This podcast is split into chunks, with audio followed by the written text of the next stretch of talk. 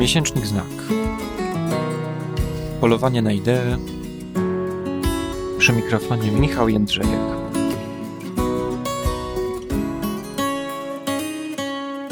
Zapraszamy do słuchania. Dzisiaj odcinek o Michaelu Sandelu, amerykańskim filozofie, autorze takich książek jak Sprawiedliwość, czego nie można kupić za pieniądze, czy Tyrania merytokracji. To dla mnie jeden z najciekawszych współczesnych filozofów od spraw publicznych, który pomógł mi umeblować myślenie o państwie, rynku, o sensie pracy i podatków. W takim duchu, powiedziałbym, solidarnościowym. Jest to dla mnie myśliciel Solidarności. Jak zwykle najpierw krótko powiem o jego biografii, potem przedstawię kilka głównych tez, a na koniec w charakterze podsumowania pokażę, jak jego analizy można odnieść do współczesnej Polski.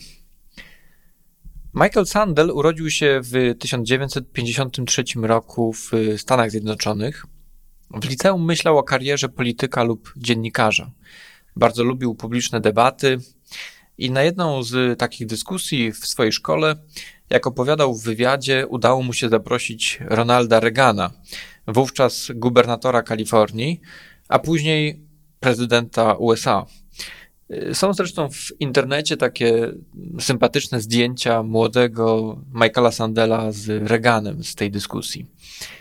Sandel wspominał, że na oficjalne zaproszenie Reagan nie zareagował i że potrzebny był swego rodzaju podstęp. Mianowicie mm, dowiedział się, że gubernator lubi żelki i razem z kolejnym zaproszeniem wysłał mu trzykilogramową paczkę żelek. Tym razem gubernator się zgodził i przyjechał na dyskusję.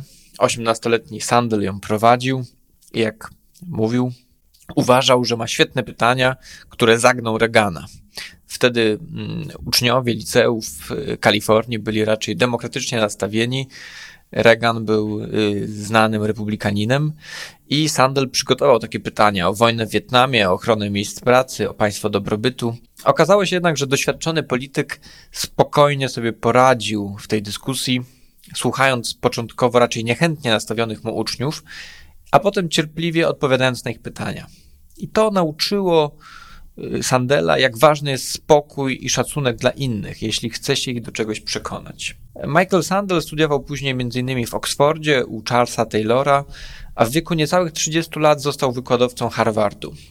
Tam zaczął prowadzić swój słynny kurs na temat sprawiedliwości. Słynny, ponieważ ten kurs stał się prawdziwym fenomenem. Trzeba było wynajmować specjalną salę teatralną, żeby zmieścili się wszyscy chętni, ponad tysiąc studentów. W końcu nagrano i udostępniono za darmo skróconą wersję tego kursu pod tytułem Justice i pierwszy odcinek na YouTubie ma dzisiaj około trzydzieści pięć milionów wyświetleń. Sandel wspominał, że gdy sam chodził na pierwsze zajęcia z filozofii politycznej, to nużyło go to, że uczy się jakichś doktryn dawnych filozofów, które nie łączą się z zagadnieniami, które jego osobiście interesują. Dlatego zajęcia Sandela przypominają trochę to, w jaki sposób Sokrates rozmawiał na rynku w Atenach. To znaczy, nie chodzi tu o głoszenie kazania, ale o zaangażowanie we wspólną dyskusję, w odpowiedź na pytanie, na przykład, czym jest sprawiedliwość. Ale teoria filozoficzna splata się tutaj z pytaniami ze współczesnego życia. Więc na przykład pada pytanie, czy sprawiedliwe jest to, że pielęgniarka zarabia wielokrotnie mniej niż popularny piłkarz, albo czy możemy torturować terrorystów, jeśli to pozwoli uratować niewinnych ludzi. Dzięki tej formule Sandel stał się rozchwytywanym gościem na całym świecie. Miałem okazję przeprowadzić z nim wywiad kilka lat temu, gdy był w Europejskim Centrum Solidarności w Gdańsku. Potem jedliśmy też kolację w większym gronie i to, co zapamiętałem, to to, że także prywatnie Michael Sandel jest taką osobą uważnie słuchającą innych, ciekawą innych, włączającą ich we wspólną dyskusję. Rozmawialiśmy w dwa tysiące siedemnastym roku po zwycięstwie Trumpa, po Brexicie, a w Polsce po zwycięstwie PiSu. I pamiętam, że poprosił mnie, najmłodszego w tym gronie, o odpowiedź na pytanie, dlaczego PiS wygrał te wybory. Jakiś tam odpowiedzi udzieliłem, wskazując przyczyny i socjalne, i tożsamościowe, i także można powiedzieć godnościowe. To znaczy to stwierdzenie, że PiS chciał podnieść Polskę z kolan. Make Poland great again. Nawiązałem do tego hasła Trumpa, bardzo z siebie zadowolony. Sandel słuchał uważnie i celnie dopytał, a kiedy według PiSu Polska była wielka? I tu przyznam, jakoś się zawahałem i nie potrafiłem odpowiedzieć. PiS bowiem nie chce chyba wrócić do jakiejś epoki historycznej, jak Amerykanie, którzy na przykład doceniają sukces gospodarczy lat pięćdziesiątych i sześćdziesiątych, ale raczej chciałby Polski realizującej marzenie o wielkości dotąd bodaj nieosiągniętej, ale tej, na którą rzekomo zasługujemy. Było to dla mnie jakieś drobne świadectwo, że Sandel, który wtedy zresztą zmagał się z jetlagiem i wydawał się potwornie zmęczony, nie tylko uważnie słucha innych, ale chce się po prostu też wiele dowiedzieć o kraju, w którym jest i że ma dobry refleks w dyskusji. Przechodząc do jego prac filozoficznych, Michael Sandel jest według mnie myślicielem Solidarności, ale prowadzi do niej nie poprzez jakieś moralizatorskie zaklęcia czy kazania, ale raczej przez pewną argumentację i zachętę do wspólnego namysłu nad tym, w jakim społeczeństwie chcemy żyć. Chciałbym tu się odwołać do dwóch jego książek. Po pierwsze, Czego nie można kupić za pieniądze, a po drugie, Tyrania merytokracji. W tej pierwszej diagnozuje on, że żyjemy dziś w państwach zachodnich, zwłaszcza w U S A, nie tyle w systemie gospodarki rynkowej, ile w społeczeństwie rynkowym. To znaczy, że rynek i wartości rynkowe dokonują ekspansji na kolejne sfery życia. I Sandel zaczyna tę książkę od takiego wymienienia różnych rzeczy, które można dziś wycenić i kupić. Na przykład więźniowie w U S A mogą kupić celę więzienną o podwyższonym standardzie. Opłata osiemdziesiąt dwa dolary za noc. Można zapłacić za noszenie ciąży przez surogatkę w Indiach. To jest koszt ponad sześć tysięcy dolarów. Można zapłacić za prawo zastrzelenia zagrożonego wyginięciem nosorożca. sto pięćdziesiąt tysięcy dolarów. I to celem tej, tej opłaty ma być zmotywowanie okolicznych farmerów do hodowli nosorożców. Można też dostać pieniądze za przeczytanie książki.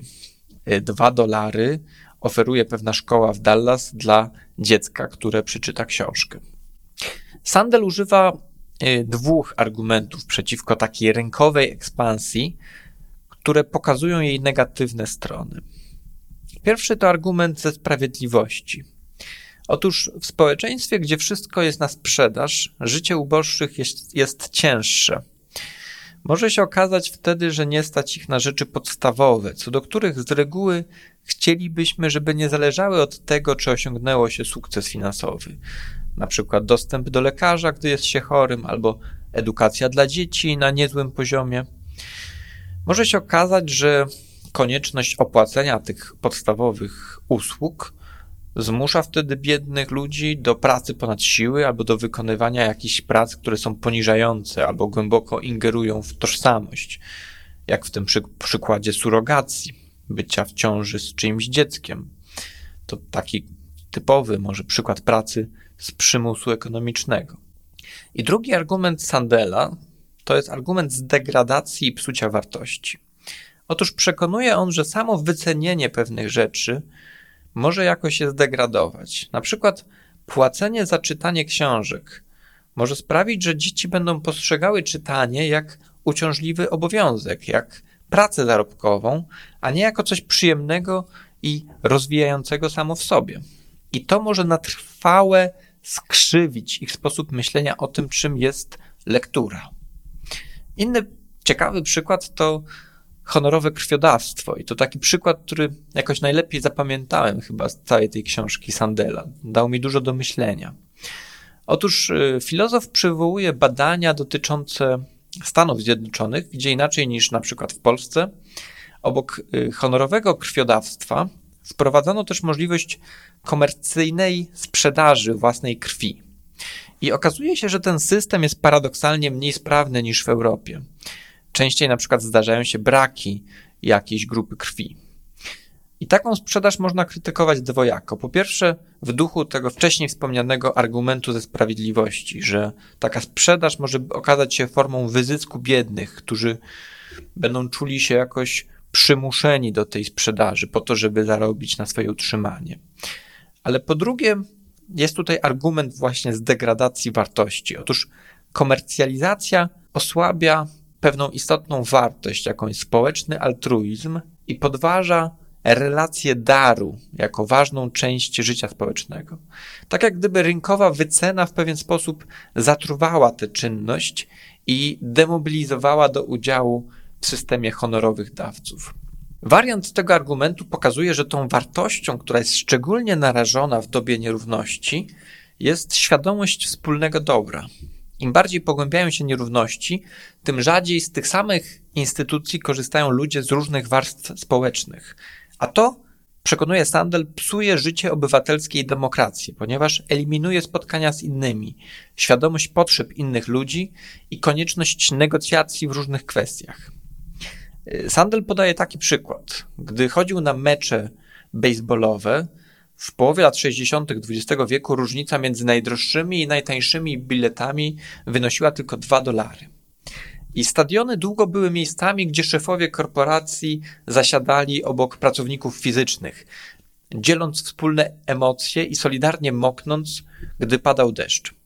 W ostatnich dekadach pojawiły się tam jednak przeszklone, luksusowe loże, skyboxes, w których zasiadają ci najbogatsi. I w związku z tym Sandel pisze o takim szkodliwym dla demokracji ulożowieniu, czyli tym skyboxification amerykańskiego życia. Gdy ci ludzie znajdujący się na górze i ci na dole drabiny społecznej nie mają miejsc, gdzie mogą się spotkać, przestają odczuwać wzajemną odpowiedzialność za siebie nawzajem i za dobro wspólne.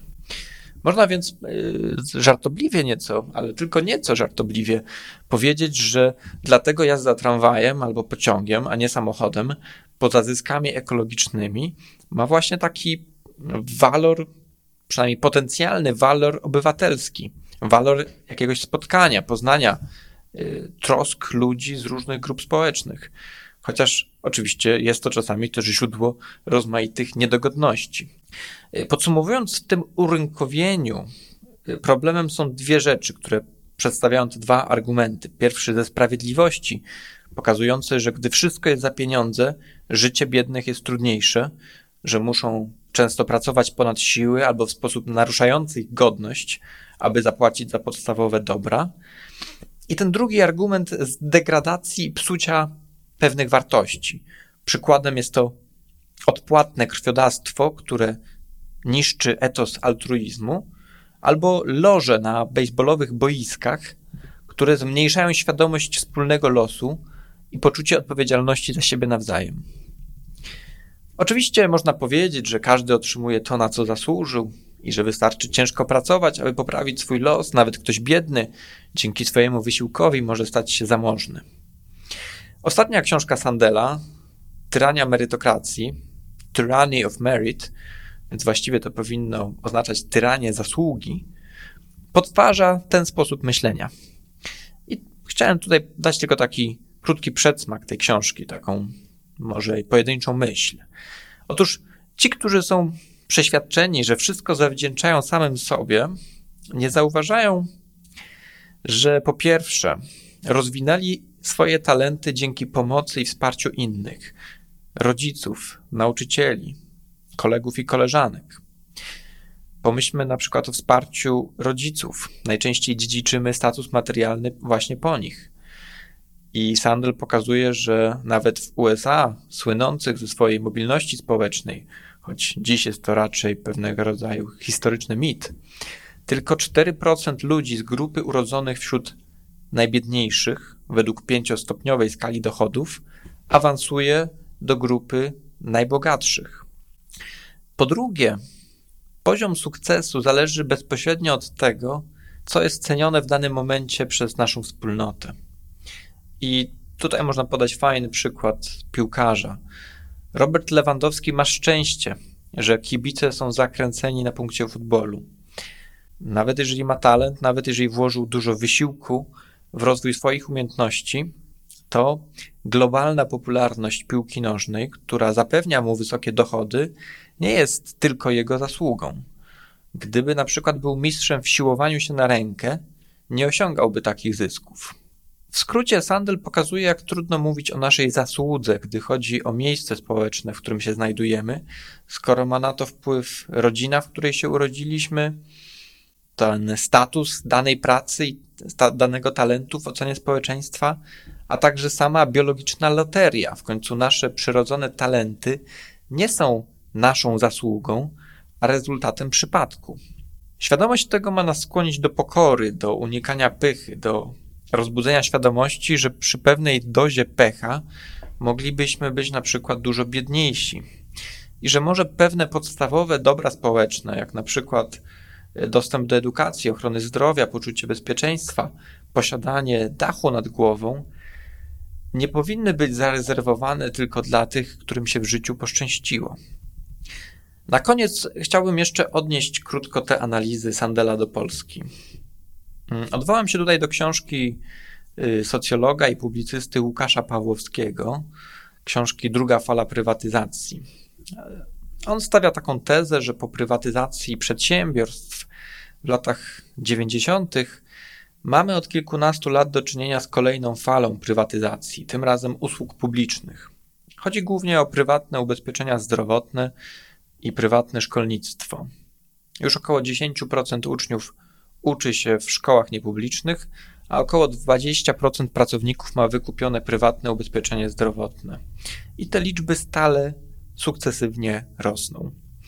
Wiemy oczywiście, dlaczego tak się dzieje. W ochronie zdrowia jest to sposób na to, żeby nie stać w długiej kolejce do specjalisty, a w edukacji, żeby zapewnić tak zwany dobry start, czyli na przykład szereg zajęć pozalekcyjnych dla naszego dziecka.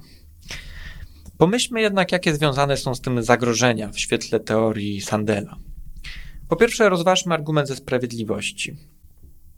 Oczywiście ludzie zamożni mogą czuć się niesprawiedliwie traktowani, płacąc obecnie podwójnie za te same usługi prywatne i te publiczne, z których nie korzystają. Jednak gdyby wprowadzić jakąś reformę mającą wyrugować tę niesprawiedliwość, na przykład tak zwany bon oświatowy, gdzie pieniądze idą za uczniem, to jeszcze bardziej pogorszyłoby sytuację finansową publicznych placówek, bo część pieniędzy odpływałaby ze szkół publicznych do prywatnych. Ale nawet w obecnym systemie brak klasy średniej i wyższej w tych instytucjach publicznych może sprawiać, że na przykład nie pojawia się skuteczny polityczny nacisk tych grup obywateli zamożnych i wykształconych na dofinansowanie publicznego sektora i jego jakości. Dodatkowo na przykład najzdolniejsi lekarze i nauczyciele odpływają do sektora prywatnego, gdzie otrzymują wyższe honoraria i w konsekwencji usługi publiczne, na które skazani są ludzie ubodzy, pozostają na niskim poziomie, a życie biednych staje się trudniejsze. Po drugie, rozważmy ten argument z degradacji pewnych wartości. W tym przypadku wartości, jaką jest świadomość wspólnego losu.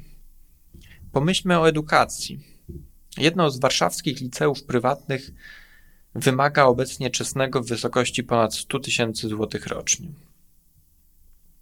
Uczniowie takiej szkoły nie spotkają więc na swojej drodze kolegów i koleżanek z rodzin o niższym statusie społecznym. Trudniej będzie im zrozumieć ich problemy i zyskać poczucie odpowiedzialności także za ich los. Jeśli zostaną w przyszłości na przykład wpływowymi politykami bądź przedsiębiorcami, może to sprawić, że w swoich decyzjach w niewielkim stopniu będą brać pod uwagę sytuację ludzi gorzej usytuowanych. Będzie im bowiem brakować ważnego komponentu osobistego doświadczenia. Myślę więc, że Michael Sandel może nam podpowiedzieć, co w kraju Solidarności mamy jeszcze do zrobienia, aby Solidarność stała się rzeczywistą cechą naszego społeczeństwa, wbudowaną w nasze instytucje publiczne. Dziękuję za wysłuchanie tego podcastu do końca i zapraszam na stronę w w w kropka miesięcznik znak kropka p l, gdzie można znaleźć jeszcze więcej materiałów o Michaelu Sandelu. Dziękuję za uwagę. Zapraszam na stronę miesięcznik znak kropka p l.